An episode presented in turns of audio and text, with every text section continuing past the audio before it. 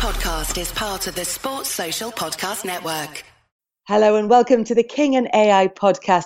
My name's Kelly Cates, and you'll be listening to my dad, uh, Kenny Dalglish, on this podcast and getting his thoughts on football issues about Liverpool, but also about other things as well. And the reason the podcast has come about is because of our family's charity, the Marina Dalglish Appeal, which was set up to raise money to help cancer patients and their families. So if you'd like to support that, that would be fantastic. As much as it's about raising awareness, it is also about the financial support if possible. If you want to donate, you can go to anfieldindex.com slash MDA, or you can go to the Marina Dalglish Appeal website to find out a little bit more about the charity and the work that they do. It's worth having a read about. It's a really great charity and it's something that's very close to all our hearts. Enjoy the show.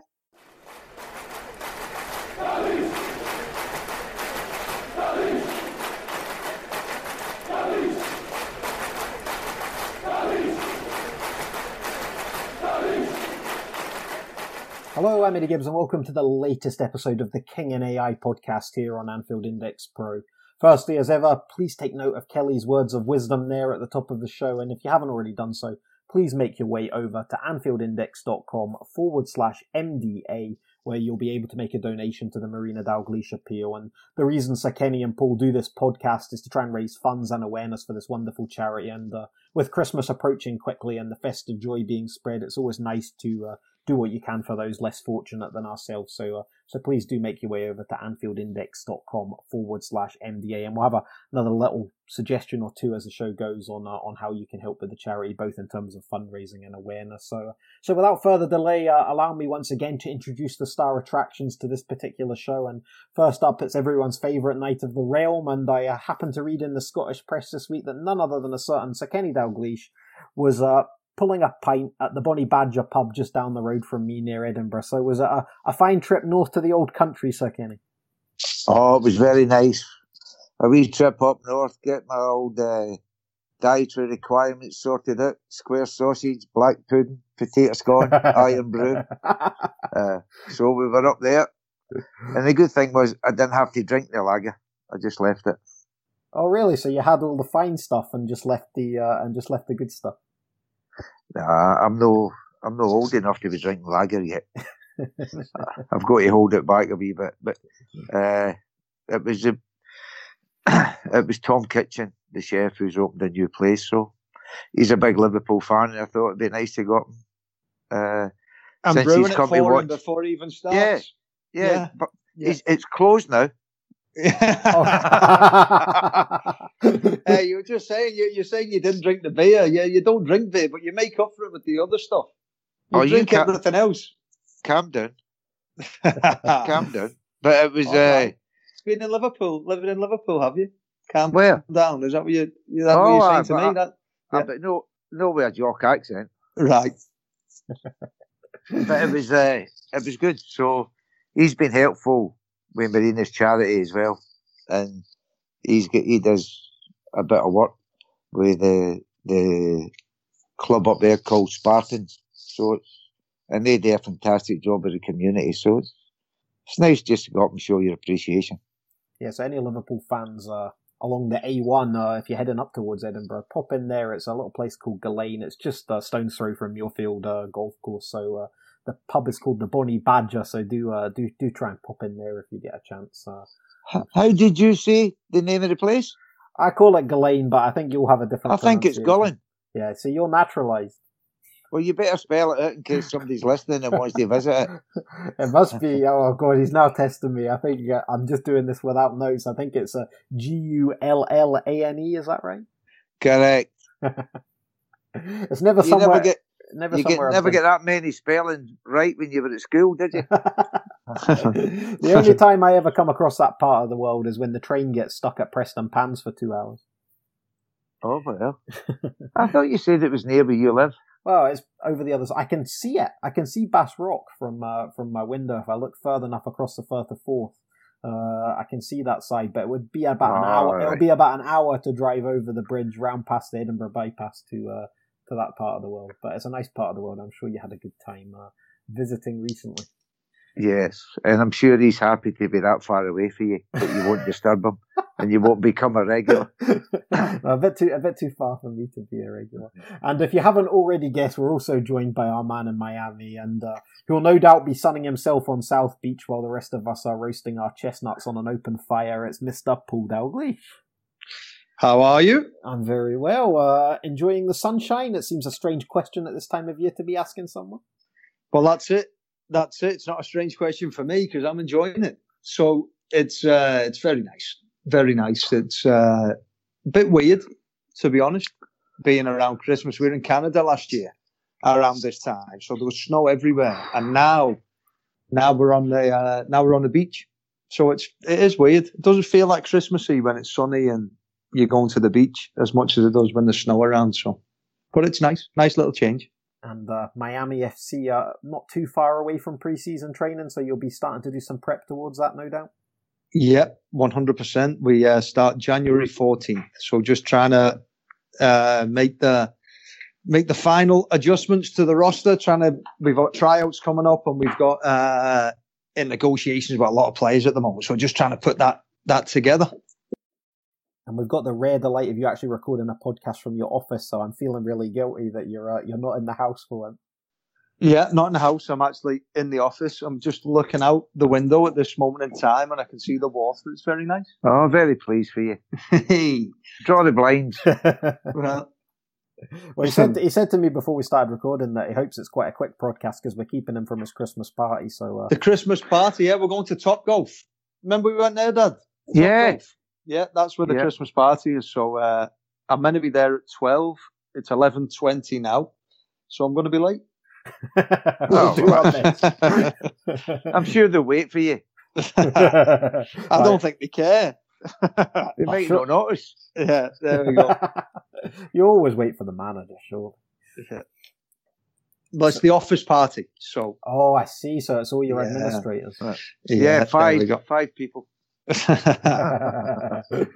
So we last recorded this show just after Liverpool's 4-0 win over Bournemouth and uh, since then we've gone on to Pep Napoli for a spot in the next round of the Champions League and then convincingly and delightfully dispatching Manchester United by three goals to one and subsequently going back to the top of the Premier League. Uh, Kenny, you were at both matches, so if you could give us a quick summary of your thoughts on both, please.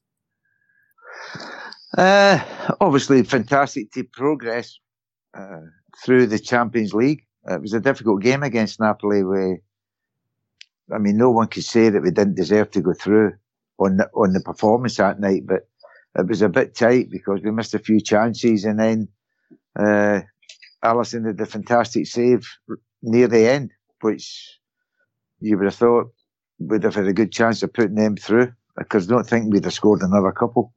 So overall, uh, for the Champions League, we were they were delighted and deserved uh, runners up, and they get the reward today. They play Bayern Munich. The only unfortunate thing about that game is uh, for the first match, Van Dijk will be injured. He'll be suspended, so he won't play for the home game. But uh, as I say, it's better to be in the heart than out of it. And then at the weekend yesterday they they put on a, a convincing display again against Manchester United and deservedly came out winners. There was maybe a little bit of good fortune with the deflection for both uh, Shaqiri's goals, but if you have that many shots at goal and that much ball in their box, then you're bound to get a fortunate bounce sometime or, or other during the 90 minutes. And we were grateful to receive them. So it's uh, it's been a very productive uh, week for the club and for the players and for everybody. It was especially pleasing because there was uh, there was a few injuries picked up before the, the Manchester United game, and the boys that played played really well. Uh, Fabinho played well in the middle. Keita played well. Clyne came in for his first game of the season and did really well. So that's re- that's really pleasing and positive for the club when people coming in that, that's not played too often produce a performance, and that's hugely important. Yeah, Paul, on that last point that your dad made about the squad depth, I think that's one of the things I've kind of read in the wider media that what will sort of separate Man City from us, if you like, is the squad depth and what, what they have available. I think you've said yourself you think it's one of the most uh, incredibly assembled squads in the history of the uh, the English game that Man City have, and that's where I think people thought Liverpool might might fall away a little bit against them in in that comparison. But like your dad said, there bringing in Nathaniel Clyne for his first game of the well, first Premier League game of the season, completely out the cold like that, I thought he did very well, and the squad in the squad. I mean, Sturridge was unused. A few other internationals unused. Uh, Liverpool, Liverpool don't have too poor a squad themselves, do they? No, I think that that is the case. I don't think there's too much difference between the starting 11s. I think the both team when they put the best players on the pitch. I don't think there's too much difference. I think if you you split the two teams, you'd have uh, probably half and half players from from both teams. I think the, but I think their depth is is better than our depth at this moment in time. So it really is a case of hoping that that the players stay fit and injury free because my dad will tell you, you know, I've experienced it myself. If you get injuries to key players, it, it doesn't matter what team you've got, you the results are going to be affected. Uh, and there is some people in in the team that are irreplaceable. I think when when you were at Liverpool, Dad, the second time, um, I I think there was only there was very few games that you got to play Gerrard, Suarez, and I think it was like Andy Carroll, whoever at the same time. I think if one was suspended, one was injured, and then it, it was it's very very difficult to get consistent results when when you don't have your best players available. And I think even at even at Newcastle, that uh, Shearer gets injured. You finish second the year, one year, and then Shearer gets injured, and then you know he he was the best striker that's ever been in the Premier League. When when someone like that goes out of the team, that they're irreplaceable and, and re- results can be affected. So they do have the advantage that if if Aguero gets injured or is suspended, then they can bring in Jesus. If they don't play, uh, if they don't play Mahrez, they can play Sané. If they don't play him, they can play Sterling, and they've got Silva, and they've got De Bruyne, and the other Silva, and yeah, they, have got real depth, and that is an advantage that they have over us. Yeah, but they've picked up a few injuries as well. David Silva's yeah. injured. Yeah. Stones wasn't there the other day. Uh, Kompany is quite often injured. Yeah. Uh, Aguero's not been playing. And up until the weekend there, Jesus had been struggling a little bit. Yeah. But he got a couple of goals, which will stand him in good stead. But the, the depth of your squad is hugely important. Mm-hmm. And when, when it's not going well, uh, all of a sudden the people that aren't playing become better players in other people's mind. And yeah. all you've all you've got to do is it's not the ones that aren't there that are important. It's the ones who are. Yeah. So you've got to try and do your best to get the best out of them. And I mean, you can't say our results have suffered because we're undefeated.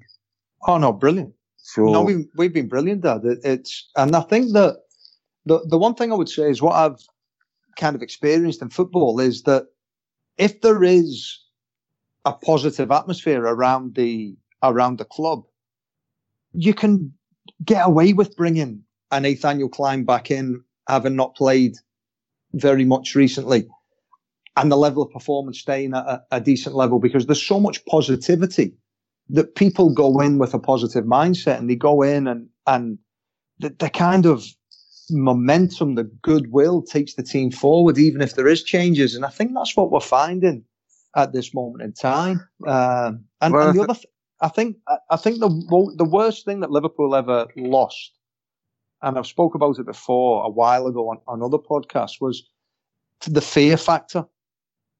You know, whereas you're playing against Liverpool, um, and we've got that now. People are terrified. You, you hear what Mourinho says in the, the press conference after the game, and how uh, complimentary he was to Liverpool, saying we're not at that level.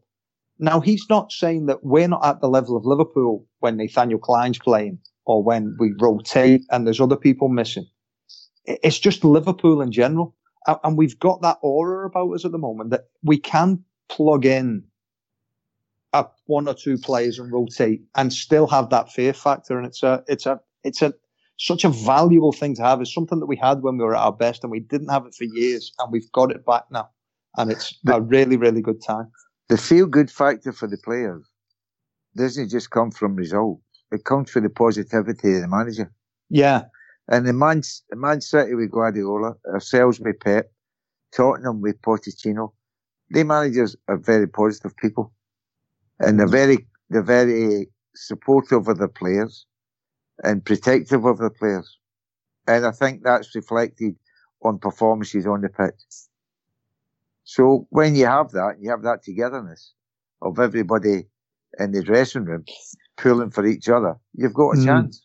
And I think well, the game yesterday reflected that. I don't think that that doesn't look a happy camp to me.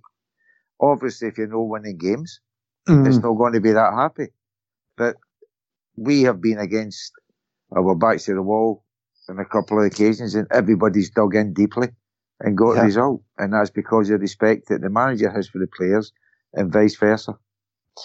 Uh, you know, Dad, it, it's funny though that it's not just, you need a little bit of luck as well.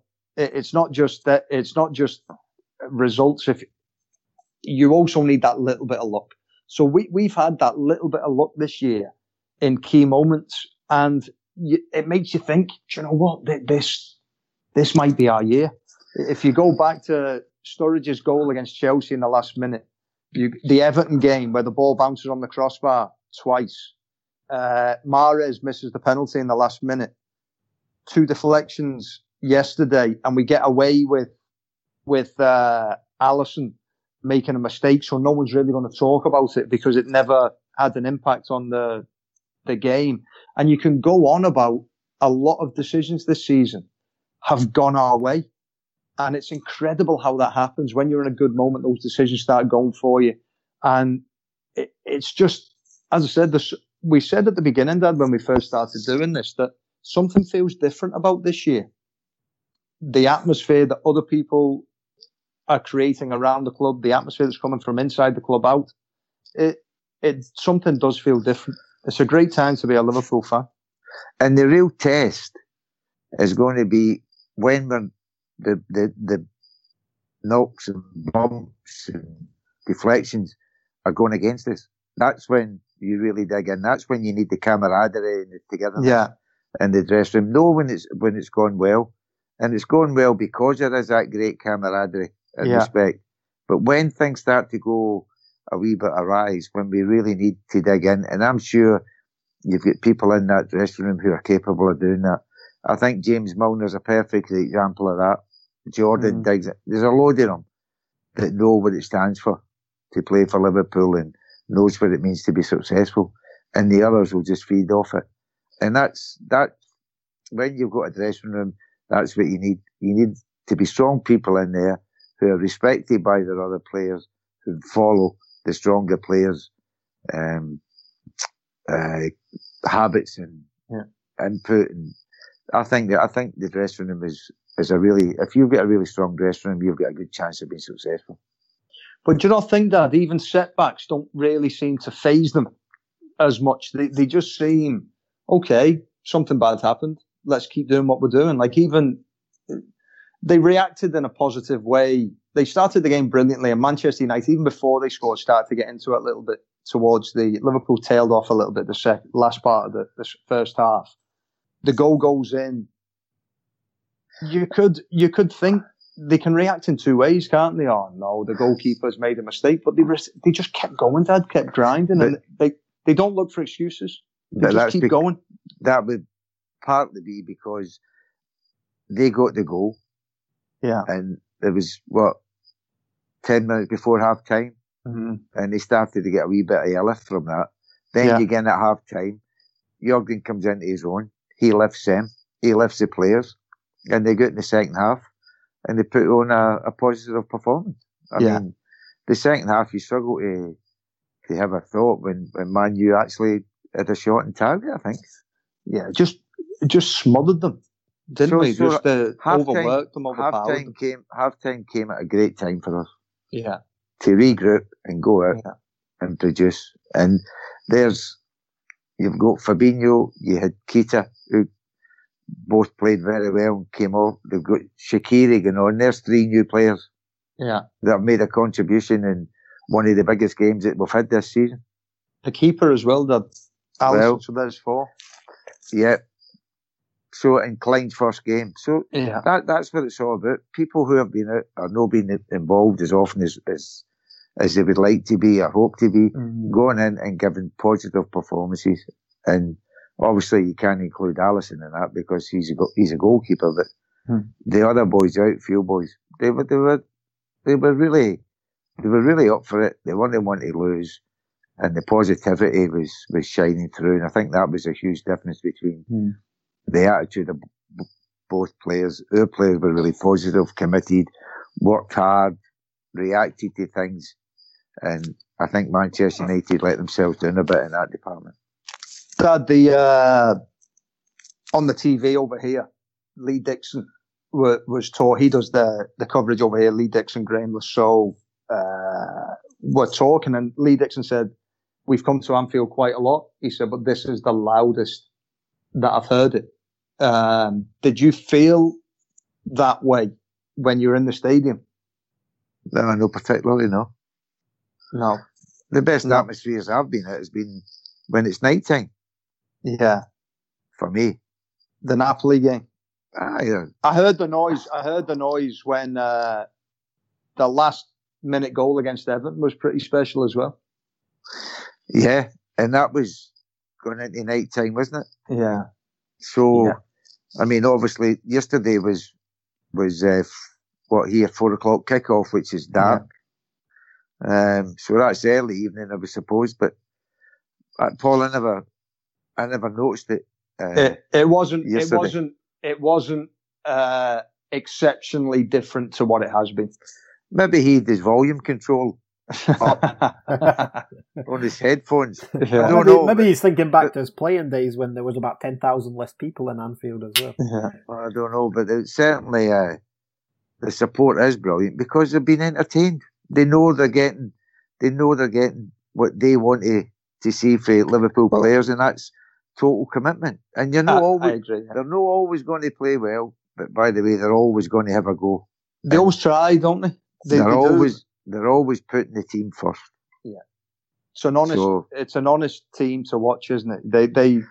I think if you're a supporter, you know, you might, you can forgive mistakes, but you can never really forgive effort when you're because it. You mean know lack how of effort? You can't Well, forgive yeah. lack of effort. Yeah, yeah, yeah. That's what I meant. Thanks for correcting me. You're good at that. Uh, so, It just, uh, do you know the sad thing? well, it- It just illustrates that I was listening to what you were saying. well, that's a first as well. But it is, it's, it's and coming up, if you jump forward, although you can look forward to it because the draw is today, but there's a lot of games to concentrate before that. There's nobody in that that was in that draw would be looking forward to playing us over two legs. no. Nobody. No, we're just relentless, aren't we? You don't want to. You you know that. You, you look. I don't think we've got. I don't think we've got technically or the most flair players, but I, I do think that if, as you said, that if you look at the teams that are in the draw, probably the one that you don't want to play against, the one that can kind of hurt you the most with relentless work rate is Liverpool. We don't want to play them. No, no, but I wouldn't want to. Who? Why would you? Correct. because at the, at the end of the day, the work rate, the, the the energy and the effort level that Liverpool have, we might not always play well from a purist point of view or, or from a technical standpoint, but it, it exposes the relentlessness of Liverpool exposes any weaknesses that you might have or any kind of if if a team isn't 100% committed to the game then you're going to get found out Yeah, but also the attitude of the players and the staff, Yeah. everybody that's involved, is one of never say die and total commitment. yeah yeah There's no any prima donnas there. There's nobody. What even Jurgen is part and parcel of it, and he's he's got a huge role to play. But he doesn't see himself as any more important than the, any any player. Everybody's got a role to play, and if Well- everybody does that role to to the best degree, then by the way, we're going to be difficult to beat, especially over two legs. yeah And let's just uh, talk about the title race in general. I mean, is this is this too early? I mean, Kenny Jurgen's not talking titles at all. Anytime a, a media journalist or person asks him about it, he uh, he pretty much deflects it. I think it's something you yourself used to do as well. You used to say, "We'll just uh, count up all the points at the end of the season and see where we are." Uh, is there a pressure felt internally though at this stage, or is it just too early for that? No, there's a pre- I don't think there's pressure um, when you're at that end of the table. I think your nerves and your and your anticipation, and you can't allow yourself to get away or don't get ahead of yourself. Just get on with what you have to do. And they've got, we've got what? The next league game is Wolves away. Then you've got Newcastle at home, then Arsenal. And then if the results go the way you hope, and Man City's results go the way they hope, you've almost got a title decider on January the third. Is it is it as blunt as that at this stage though? Is it really? I think there's only there's only two teams going to win it. Yeah, and that's Man City or Liverpool. And I, you I can't you can't you, get away from that. I don't think you can win the league now, but you can you can certainly be out of it. No, and I think when, there's only well, there's only two teams there's only two teams that aren't out of it at this moment in time, in my opinion. You can't win the league in January. It doesn't finish to me. Yeah. So you can win it as it gets closer towards May. But as you say rightly, you, you can put yourself out of it. Yeah. But a defeat at, at Man City doesn't put us out of it either, as long as no. the other results go the way it would be. And I just think the two clubs are, are well ahead of what, what else there is, apart from maybe Tottenham. But Tottenham get caught up a wee bit with the stadium problems and playing at Wembley and maybe a pile up of matches. But I think Tottenham are a, are a very, very strong side. And I think Arsenal, uh, I know they lost at, at, Southampton at the weekend, but that was after 20 odd games or something undefeated. Yeah. So they, they've improved and they've got a, Emery's a really good manager who's had success in winning three European, Europa Cups. So he's no, he's no daft either. And he's made, I think he's made progress at Arsenal this year. So th- there are teams that are getting stronger, but it, and Sarri's done brilliantly at Chelsea. Yeah. But it's between Man City and uh, Liverpool, and there's no way that that anybody can dispute that. No, and I think that to your point, I think I agree.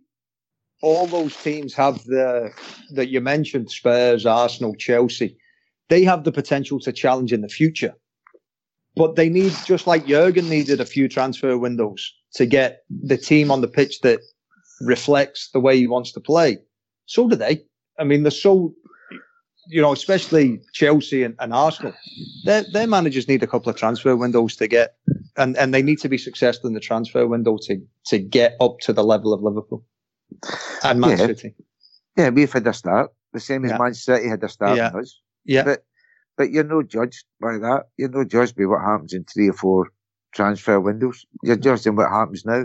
And when you look at Chelsea for last year and you look at Sarri's Chelsea this year, I think you would agree that Chelsea are, are better this year than they were last year. Better to watch. And I think sure. you would say Arsenal the same. And I think Pochettino's done a fantastic job and he never bought any players. Not one, no. So, City, they they just move onwards and upwards. Uh, and they were quite quiet in the market as well, didn't they? They, they only buy one? Mahrez. Yeah. So there you go. Uh, with with with the window when we're coming into a new window or about to at the turn of the year, uh, with the teams chasing the title. I mean, you've been in this position yourself before, and, and when it comes into a transfer window, are you thinking maybe I need to look in, look to strengthen players? Are you thinking, well, I've got a close camp, I've got a tight knit group, I just want to keep everyone together, I don't want to set the apple cart. Obviously, there was that example at Newcastle with Faustino Asprilla joining when they were so far ahead. Everyone thought that was the final piece in the jigsaw, and then lo and behold, they finish uh, they finish distant runners up in the end. I mean, what what are managers thinking around this time of year? Yeah, but that's not down to Asprilla. That's not down to Tino Asprilla coming in. He was a great player. That's just coincidence for that if you're a manager, you look at what you have. It doesn't matter what position you are in the league. You look at what you have, and you think, well, we've got a couple of injuries here. We could do. We're a bit short in this position. Can we get anybody in? There's no point bringing somebody in if he's not going to be longevity. but let's see if we can bring him in and see what happens. So they assess it, whatever position they are in the league, to see what they need. And if you don't assess it, then you're not doing your job properly. And you're also assessing who do you think we could let go if somebody come in. So it's, it's a wee bit cruel on the players at times of it. If you're the manager, you've got to make you've got to make decisions that are going to be helpful, in your opinion, to the club. And and and no making a decision, you're wrong. You have a decision to make. So don't just sit and, and do nothing. Do what you think is best for your club and whatever. And if you think it's best not to bring somebody in, then fine. That's that's that suits you. Uh, there's no there's no guarantee unless you sign somebody who's going out of contract and you sign them in the January for to join you in the summer. Unless you do something like that, and you spend your money then, and but you know you're waiting to the summer, you've still made a decision. And it, if you're going to be there in the summer, then you'll get the benefit of that, or otherwise if it doesn't turn out to be successful, everybody's going to be in trouble. and Paul, we've seen these couple of injuries at centre half. Uh, is that? I mean, your dad's saying you're always thinking about longevity with these things. Is that an area you could see Jurgen thinking to himself, "I might need to do something there with only two fit centre halves just now," or are the injuries short term enough not to be too concerned? So here's here's my thoughts on that. I think in a normal season, they're short term enough to to say let's let's just get through these next few weeks. But the way this season is now, this is the best chance we've ever had of winning the league in the last however many years. And we're in a position where we can do that. And I think that they won't be they won't be irresponsible in January. But if there's a centre back, say for instance Koulibaly, the guy that's uh, uh, Napoli, he was brilliant at Anfield, and he was brilliant in in Napoli as well. Say say, for instance, he becomes available somehow, and they look at it and they go, "Do you know what? There is a chance to improve that area of the pitch, and a byproduct is it makes us stronger for these next few weeks." Then I think they would look at it only because I don't. I think that those it's not just players being away for a period of time it's key moments in the season. And there's some big, big games in, in that moment as well. And obviously with Van Dijk being suspended as well for the first game in the Champions League, that might be one area where they might look at and say, if there's someone that improves us, maybe we'll look at it. Yeah, but it's not somebody that's going to step in and play one game. No, it has to be someone play. better. It it's somebody. Be, it's somebody yeah. like you've mentioned there. If, yeah. if they thought, if they thought there was a centre back and it was that was going to improve them after this season, yeah, next season, yeah, then fine, then you go and get them. But yeah. if it's somebody that you're just bringing in, then buy somebody on loan or just yeah. fall in a wee bit and keep your money yeah. and use it to get the person that you really think is there. Yeah. And the other thing, if you're a player, and unless you're really top drawer, why would you come to Liverpool to sit on the bench and yeah. play? You mean if, if you are top draw, you wouldn't do that? No, uh, well, yeah, yeah. if you're top draw, you're going to go in. Yeah. But if you're no top draw and you're get in because you've got a couple of injuries, you go, well, well, wait a minute, where am I going to be next summer? So I'm going to have, into the, up to summer, I'm going to be okay. I'll play a few games. Then after that, they're going to get top draw in. I'm going to be down the pecking order and I'm looking to move on again. The do you know just to, to go sideways, you made a comment and it, it stuck out to me where you said that don't waste your money. Wait for the right players that you want. I think Liverpool deserve a lot of credit for the way they've gone about the business recently, Dad. And I think Jurgen, Jurgen was like, there was so much pressure on Jurgen to sign a centre back when Van Dijk never went through the first time. And he went, no, yeah, but that's, that's the only one. That's the only one I want. But to be fair, he had the confidence to do that and say, "I'll get, I'll get by with what I've got now. I'm going to save my money so that when when he becomes available, I'm going to spend whatever it takes to get him." And it was this. But so for me, that I think Liverpool, what they've done is they've waited and they've just gone, they've just gone big. they've just gone big on what they needed, and they've got the person that they want, and they've not wasted any money replacing the same with the same. But Paul, they had they could go as as big as they wanted because they got 145 million for Coutinho, Yeah, right? So having to pay over the top for Van Dijk, it wasn't a great problem for, for them, was it? it, And when it- you think it was only over the the- top at the time, though, wasn't it? It's not over the top now. They wouldn't No, sell it for because- that price now. no, because everybody else has labbed up the price of players. That's it. Yeah, but also the, the owners deserve great credit because they have always been fantastically supportive Yeah. financially in the Yeah. transfer market. And that's, Jurgen says, I want him, and they get him. And Yeah. he's decisive. The club are supportive. And so far, so good. It's turning out really well. So he's you would- confident. He's confident as well, isn't he, Dad? Because he's like, oh wait, I don't care what the. He doesn't really get affected by the outside influence of we need to sign a centre back. We need to sign a centre back. We need to sign a centre back. Uh, He never got affected by it. He goes, Yeah, no, but I'll do-" Paul, Paul, he bought two, right? Yeah, He bought Matip yeah, for Klavan. very little, right? And he bought Klavan for very little. yeah, So he, he he might just have been filling up the squad, yeah, and they two were pro- are probably better than what, what was there at the time. yeah, Now Klavan's moved on. Matip's been getting a few more games recently, uh, with Joe Gomez getting pushed to full back. Now, now Matip's injured, but he has filled in with players and no going stupid with the prices. yeah, yeah, But when when there has been someone who he thinks he is the one, he's the one that's going to take us forward. He can help us. He's gone and he's done it. Mané, yeah, even with Mané, he tried to sign Mané uh, when he was at Dortmund, I think. yeah, So he had him in his mind when when he came to Liverpool that if he was available, if he needed, he could go and get him, and he did it right away in the summer. The, the summer that he signed him, it Yeah. really early doors in the summer. So he knows what he wants, and he knows what he wants. The people trust what he wants, and they'll give him the financial support as well. Yeah. and they, also sell quite well. If you go back through some of the, the moves that's gone through, Yeah. they've sold well. yeah, So one hundred percent.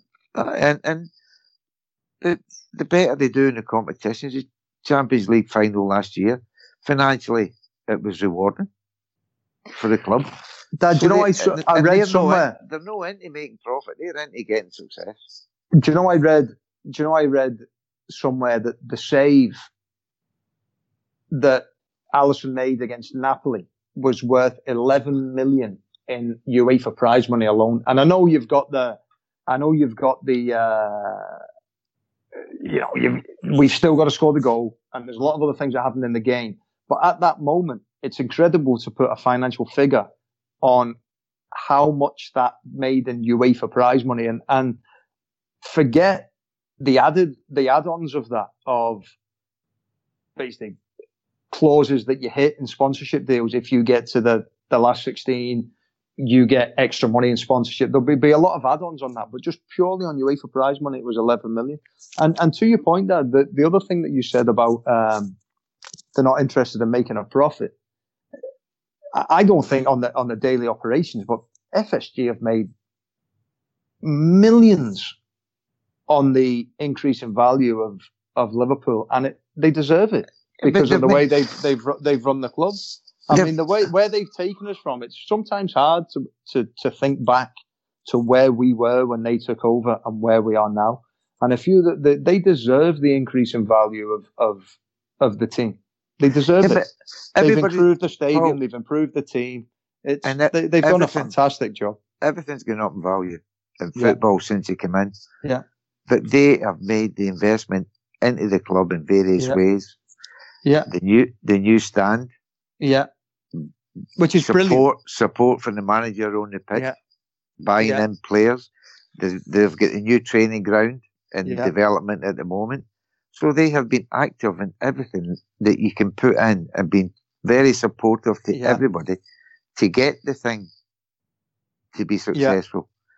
And the, if, if it has increased, well, it's increased because they've spent time, they've spent money. and and but they've done it diligently as well, Dad. They, they I, I do believe that they, that, as I said, I, I think they deserve everything for, for if you look at the club when they took over and you look at the club now, nobody could argue that it's night and day better than what it was. yeah, and they deserve every penny they get Yeah. back because Yeah. they have taken it forward. But then people that have stood still have moved for, have moved upwards in values. well. Yeah, yeah. No, it's fair. I That's mean, the fair. prize money and everything else is going up. But you talk about the goalkeeper save being worth, I don't know, eleven million pound. Well, so the save's no important unless uh, we've scored a goal. So Salah's yeah, goal unless must be Salah, worth. yeah, yeah. That's what I'm Right, so- saying. That's what I'm saying. Or, or like a missed chance or whatever. But- But I'm just saying at that moment, it, it's a cool thing to it to like to look at how much. I, I quite don't- like that. I I don't like think that. I don't think it's a cheap thing. I think it it's a cheap thing. I think it just it's no it's not a true reflection. Uh, It's not what- that one incident. Means no. It, but it's it's amazing the amount of money that You've is- condensed, Paul. You've in doing that, you conveniently forget about the three away defeats we had. But you it what I comes mean? down to so no, you but could no, say I- just the, you could say the defeat in Red Star Belgrade could have cost us what? No, yeah, eleven million. Aye. But that, but that's you the difference between qualifying and not qualifying. My only point is, is I wouldn't put it down to finance. That's that's just but the whole, the whole, the whole, glory- um, Paul. The glory is better than the finance, and if you get the glory, the finance will look after itself. and I've said this when I've spoke about it before. But what I'm saying is, it's it's interesting. People were trying to put a price on because everyone was saying after the game, the context that it was put in was, uh, people were saying he's just he's just got back the the the transfer fee in that one moment, and people was Jurgen Klopp said in his, if I if I'd only was this good, I'd have paid twice as much. Said something like that, didn't he, Eddie? He did, but I think I think I think it kind of goes into the way uh, way you're But that's- speaking. That's not yeah. realistic. We know Klopp wouldn't pay double. You know what I mean? But it's a No, sound, I know, It's I a know, but sound bite. It's, conve- that- it's a convenient exactly. way of packaging it up for, uh, exactly. for for the man on the street to kind of It is. ingest. It is, Eddie, I but there thought was- you, I thought you'd fallen asleep. I thought you'd left us. Well, I thought we were going to get a disagreement there for the first time in a couple of shows, so I was just kind of letting it simmer. Oh, I was- you were waiting in. I was waiting to come in like a good boxing referee and send you back to your corners, but it never, uh, it was never required. So let's let's look at. Hey, I'm in a different. I'm in. I'm in a lighter weight division than him. We'd never fight each other. We'd need to find a catchweight. He's, you've seen the size. Of, he has to put his belt on with a boomerang. Yes, uh, it just shows you Paul's vanity. Just shows you his vanity. Hey, I'm back playing five aside. I'm back playing five aside. I played yeah. twice last week. I I'm noticed he on the, kept I'm on the, he kept his leather gloves on at Anfield yesterday. His hands must have feeling a bit, been feeling a By bit the cold. way, And I'll tell you something else. I had a jacket on, right? And you put, it's got a wee battery in it, you charge up. And in the pocket, you plug it in and you can press a button and it heats the jacket up. And you're sitting there roasting. that's that's That's brilliant, isn't that's it? back. That's back to the future stuff. That right there.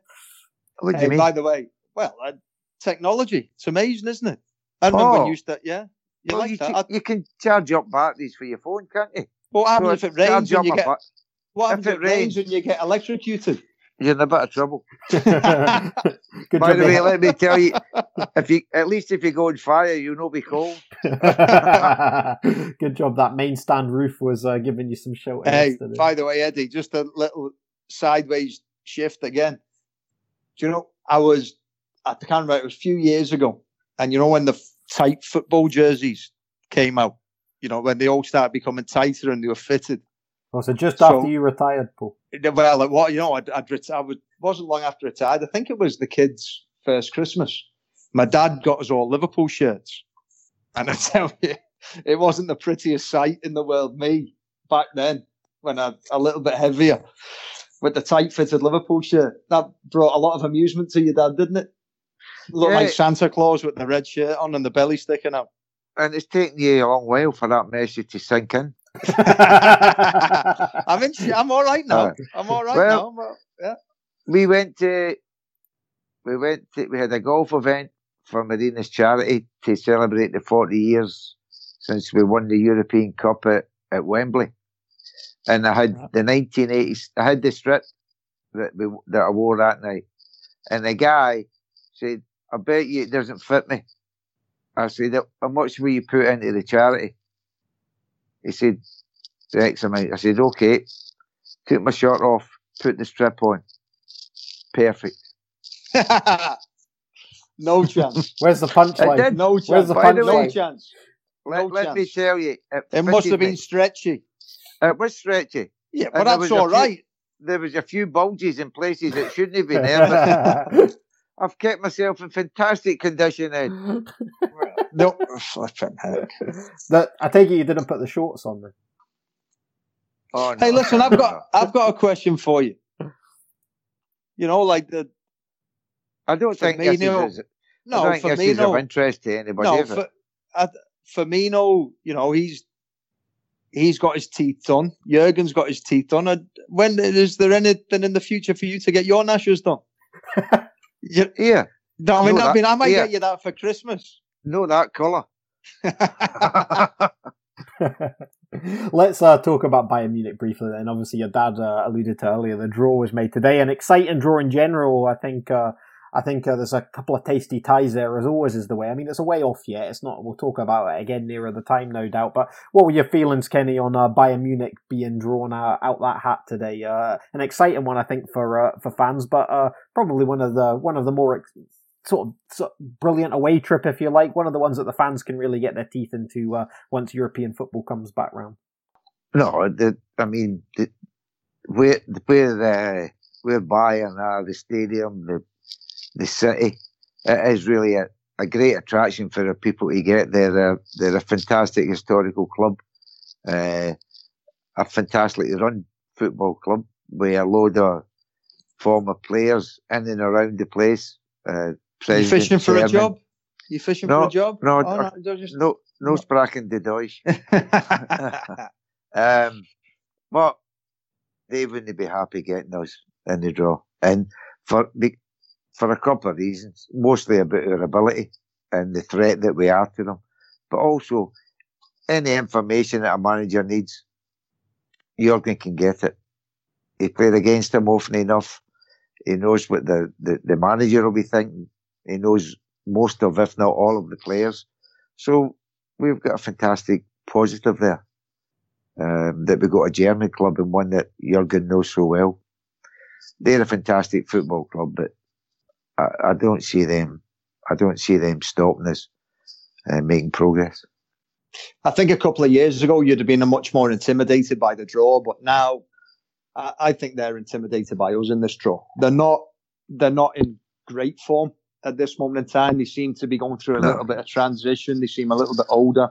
Um, but as I said, uh, you know, the, the one thing is you don't want to predict too much or get too carried away because, as you said earlier, there's a transfer window between now and that game. So you never know, like uh, you never know what we are, and you never know what they're going to look like. It's something that you need to think about and, and, and discuss a little bit closer to the time. But it is quite a romantic tie, isn't it? Jurgen going back to Germany, and, and uh, I think there'll be a lot of interest in that. And if I know there's dis- disappointment about Virgil being uh, suspended, but it's for the home game. So, I mean, I know Lewandowski's a, a fantastic player, but surely we should be able to handle that, leaving, leaving like going on to the game without, without him being present. Virgil, signed- know he's been fantastic for us, so, and he's a great presence as well. So, I mean, it's obviously we're a better team with him than we are without him, but then that's what they get a squad of players for. But For someone fine, to come in. It's fine because we decided earlier we were signing Koulibaly anyway, so we're all right. Oh no, we never. We just mentioned him.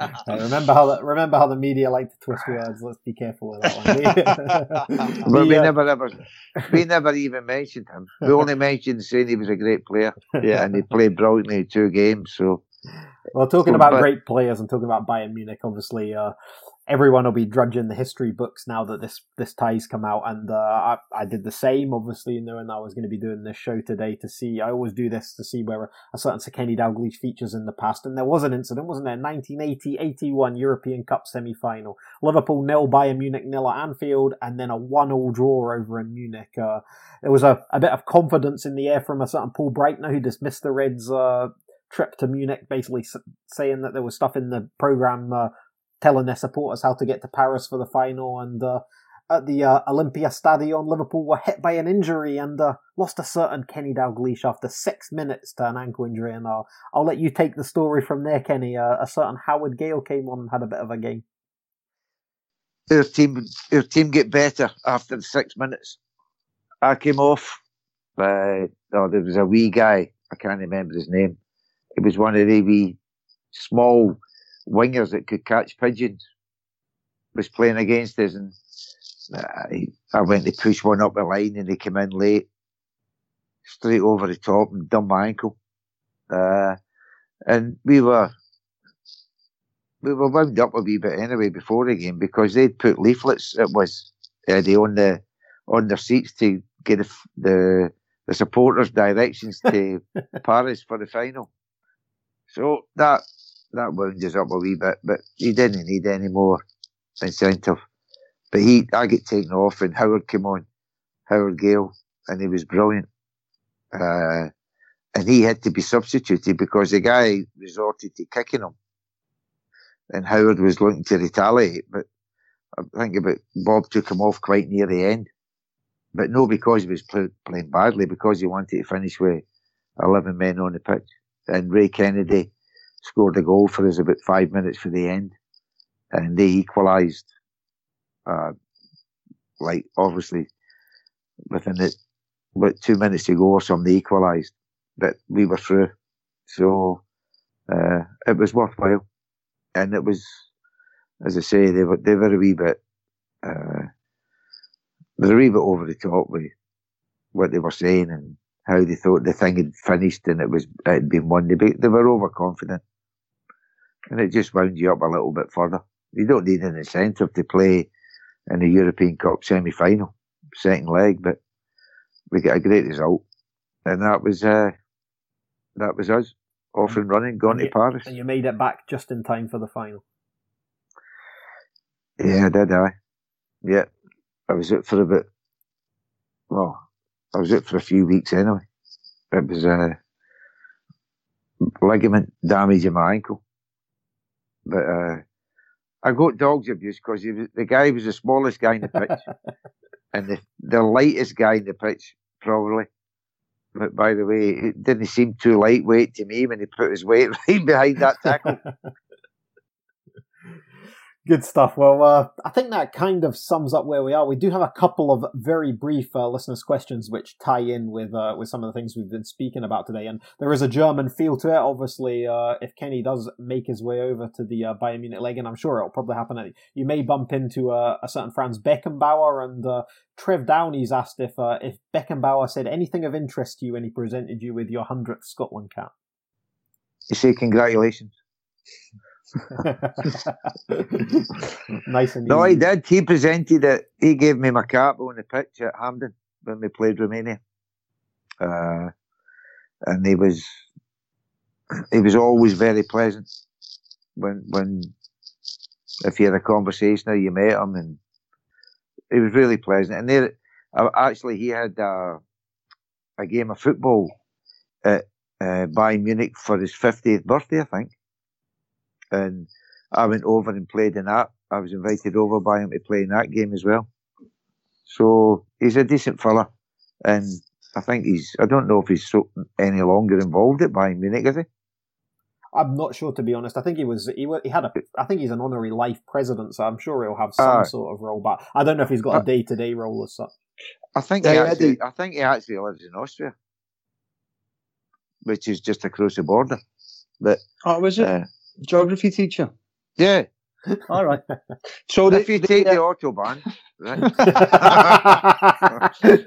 hey, hey, do you know the best bit about? Do you know that there's hundred cap? So they uh, they Do you remember that they let me?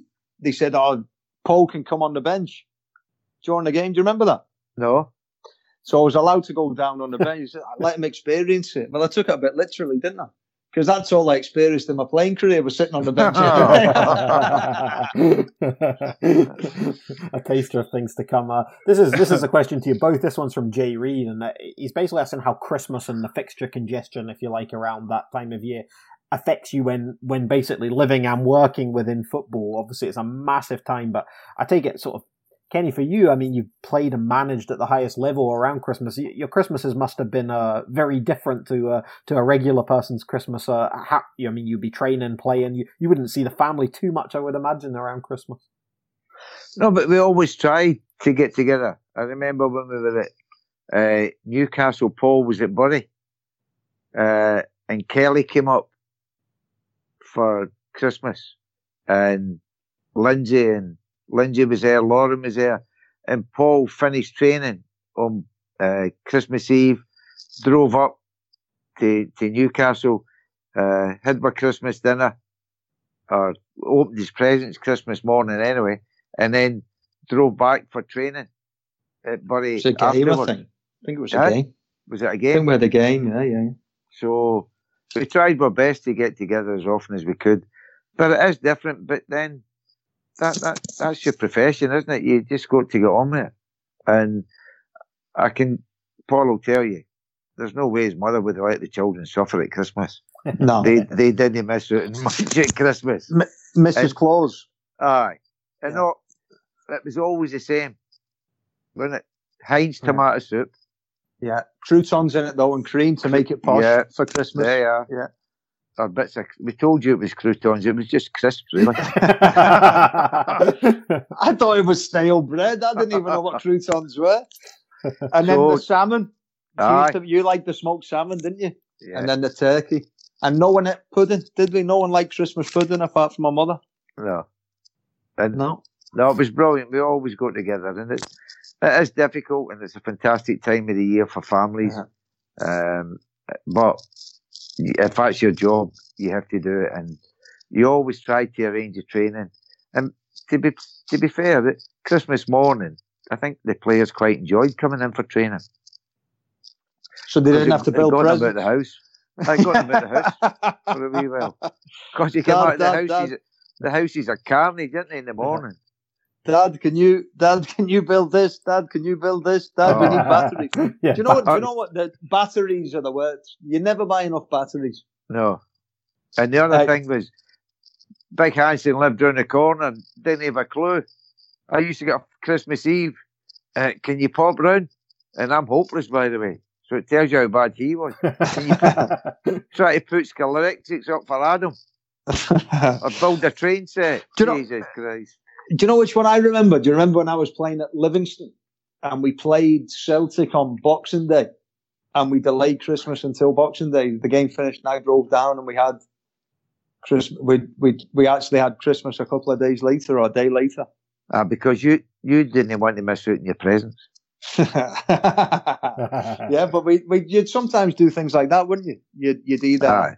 you'd maybe do something on the night before or you do something the day after. But If, if uh, And we always, we always uh, try to video what was Yeah. happening on the day.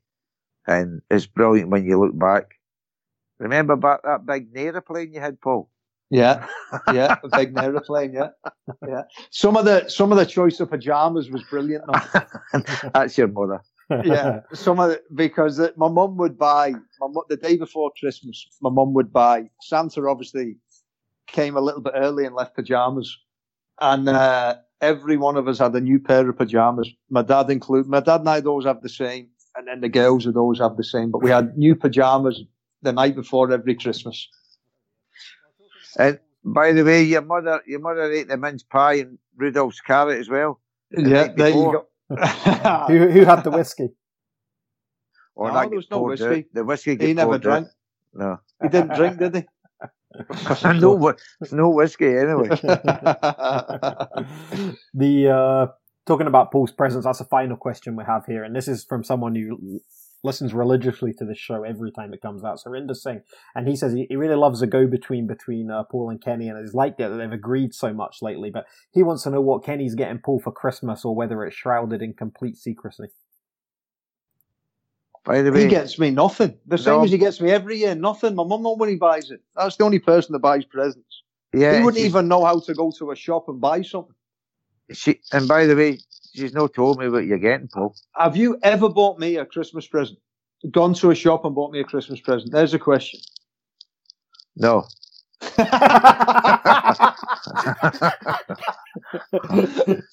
oh dear. No.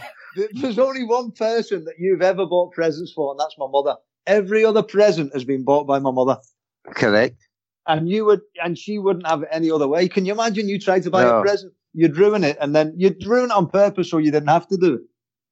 Remember what your mummy did one year? She What? sat down the bottom of the stairs and Yeah. she said, I know where all your presents are, Yeah, but I'm not telling you. yeah, yeah. She was. I think we. I think we went out. We'd had a few drinks, didn't we? Mum, where are the presents? Not telling you. She decided that she wasn't going to tell us. And as we were finding presents in June, Aye. Brilliant.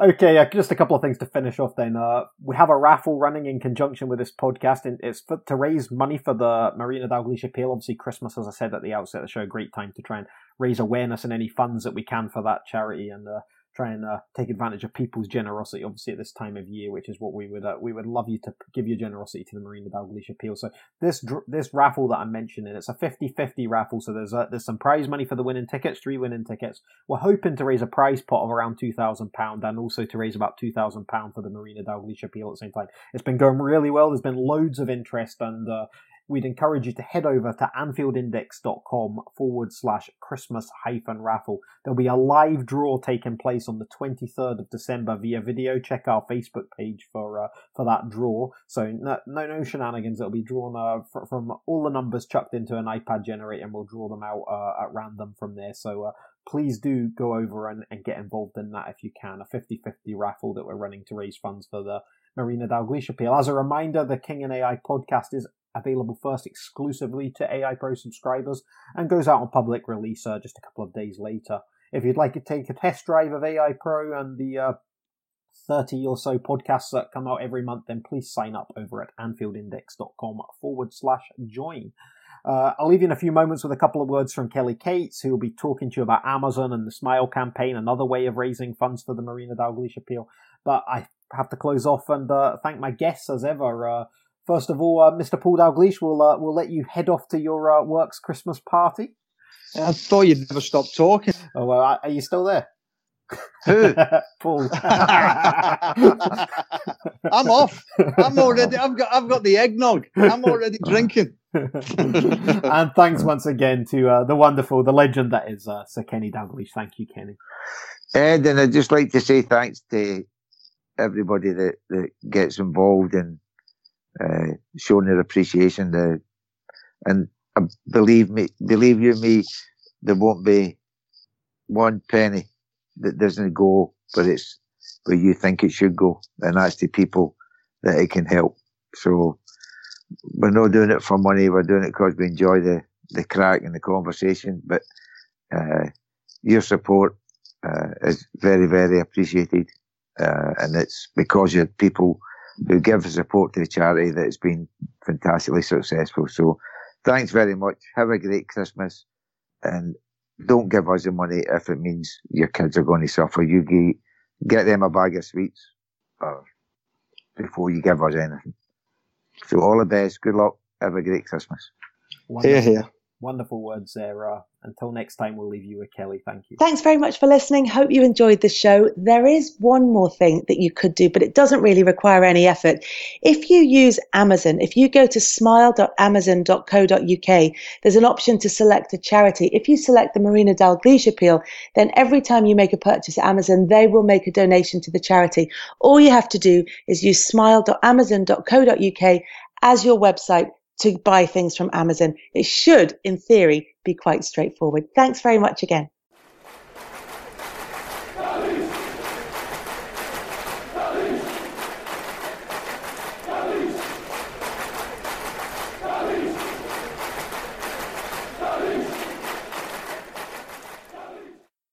Sports Social Podcast Network.